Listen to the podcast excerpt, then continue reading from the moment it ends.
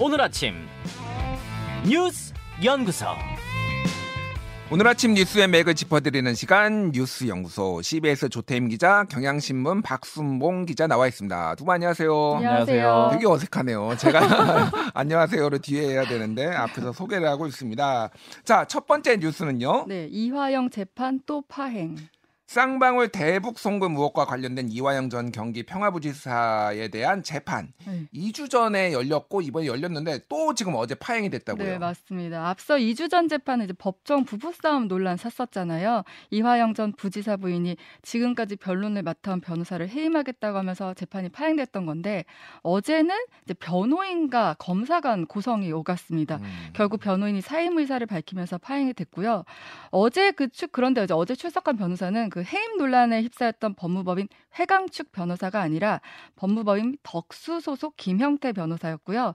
이 김 변호사는 2020년 이 대표의 공직선거법 위반 재판 변호를 맡기도 했었습니다. 이재명 대표 공직선거법 위반 재판을 맡았다. 네. 그러면 뭐 좀 가까운 사이다. 뭐 이렇게 해석될 여지도 있는데 자, 뭐 계속 고성이 오갑니다. 일단 변호인과 검사 간 고성 왜 오간 건가요? 그러니까 검사와 변호인 간 고성이 오가는 건 굉장히 이례적이라고 하는데요. 예. 김 변호사가 재판부에 이제 의견서를 제출하면서 이전 부지사가 300만 불 대북 송금을 이재명 대표에게 보고했다는 검찰 조서는 검찰과 김성태 전 회장의 회의와 협박으로 이뤄진 것이다.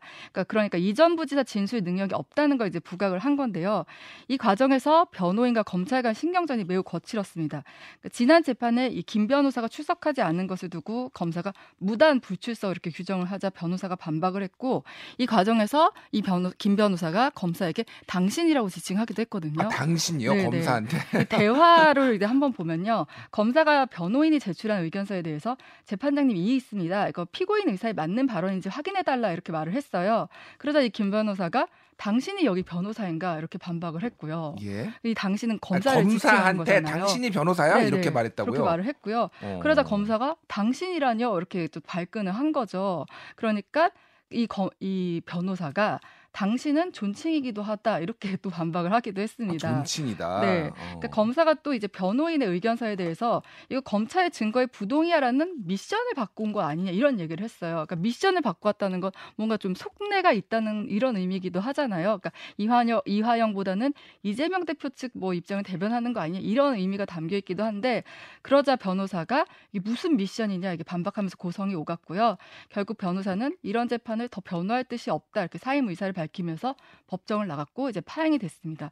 그런데 여기서 또 좀 특이한 점이 그 변호인이 제출한 의견서 거기에 대해서 이전 부지사가 이 내용을 몰랐다고 해요. 아니 그러니까 피고인이자 의뢰인인 이화영 전 부지사가 몰랐다고 이 네, 네. 내용을 이 법정에 내용. 제출한 거를. 네. 그리고 음. 또 이제 그 변호사가 재, 이 재판부와 재판을 계속할 수 없다 재판부 기피 신청을 했는데 그거에 대해서도 이전 부지사가 전혀 몰랐다고 어제 밝히기도 했습니다. 그래서 이제 결국 재판부는 이전 부지사 의사대로 기피 신청도 취하를 했고 의견서 접수도 거부를 했고요. 재판이 다음 기일인 8월 22일로 연기가 된 상태입니다. 음. 박순봉 기자. 그러니까 네. 저는 그거 이거 지금 조태임 기자 설명 들으면서 희한하다. 이게 뭔 그렇죠. 일이지? 약간 이런 생각이 드는데 지금 정치권에서는 이거 어떻게 보나요? 정치권에서는 이제 민주당이 아무래도 좀 시간 끌기를 하려고 하는 게 아니냐 이렇게 여권에서는 좀 보고 있는 거고요. 예. 민주당에서는 일단 뭐 재판이 잘 진행이 안 된다 이런 식으로 좀 얘기를 하고 있고요. 음. 근데 저도 어제 기사 보고 상황 보고 좀 이해가 안 되는 게 있어가지고 이제 변호사랑 법조 쪽 사람들한테 물어봤는데 예. 일단 첫 번째로는 이제 해광을 하느냐 마느냐 이걸 가지고 지난번 재판 때 그 이화영 전 부지사 부부가 싸웠던 거잖아요. 예. 근데 갑자기 이제 덕수가 나온 거잖아요. 음. 이게 어떻게 된 거냐 이렇게 좀 물어봤더니 일단 이렇게 좀 주목받는 사건들 있잖아요. 그러니까 예. 뭐 예를 들자면 이건 공익 사건은 아니지만 공익 사건 같은 경우에는 변호인단이 뭐 100명이 몰리기도 하고 음. 그러니까 이번 사건은 민주당 입장에서는 굉장히 중요한 사건이잖아요. 예. 그래서 변호인단이 17명이 있었다라 그래요. 그러니까 17명이 있었고 그중에 일부가 덕수였던 거고요. 주로 해강이 쭉 해왔는데 해강이 빠지게 되면서 이제 덕수에서 변호사가 나왔던 겁니다. 그리고 이제 또 하나 좀 주목해서 볼 게 이제 아까 말씀을 해주셨는데 이 검찰하고 변호사가 싸우는 일이 있느냐 이렇게 좀 변호사들한테 물어봤어요. 그랬더니 음.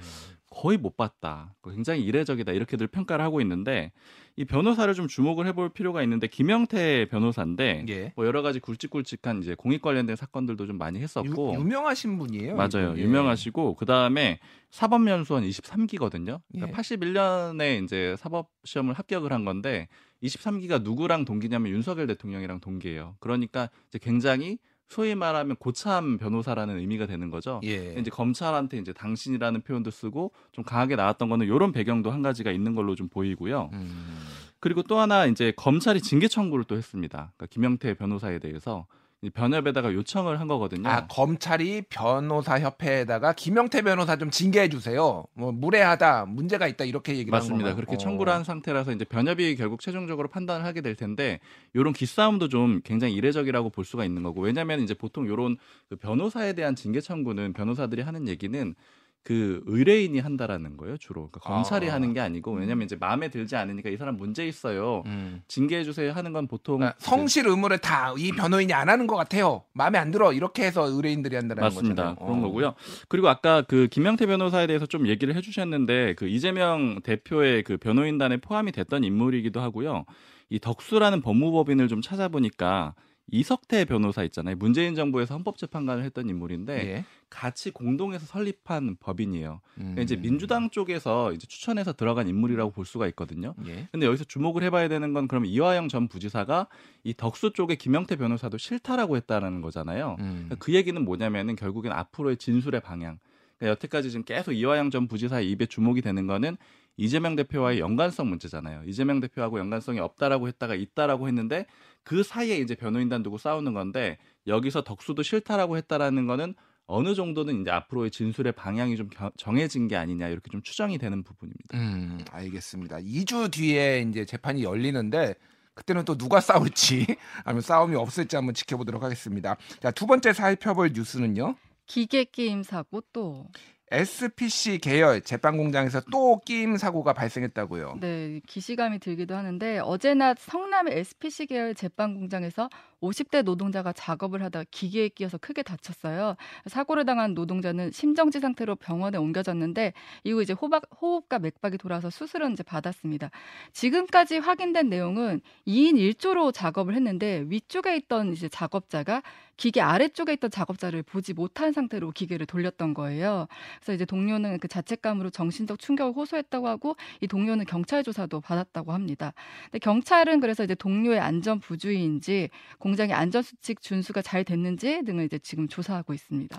그러니까 문제는 그런데 SPC 뭐 네. 이제 파리바게트 뭐 그쵸. 요쪽 이제 계열인데 이런 사고가 지금 처음이 아니잖아요. 그러니까 특히 이 공장 같은 경우는 지난해 10월에도 손게임 사고가 발생했었어요. 그때 40대 노동자가 손게임 사고가 나서 이제 절단되기도 했었는데 열 달 만에 또 사고가 난 거고요. 아, 지금 같은 공장에서 네, 같은 공장에서. 그리고 어. 불과 한 달 전에도 50대 근로자의 손가락이 기- 기계에 끼어서 골절됐고요.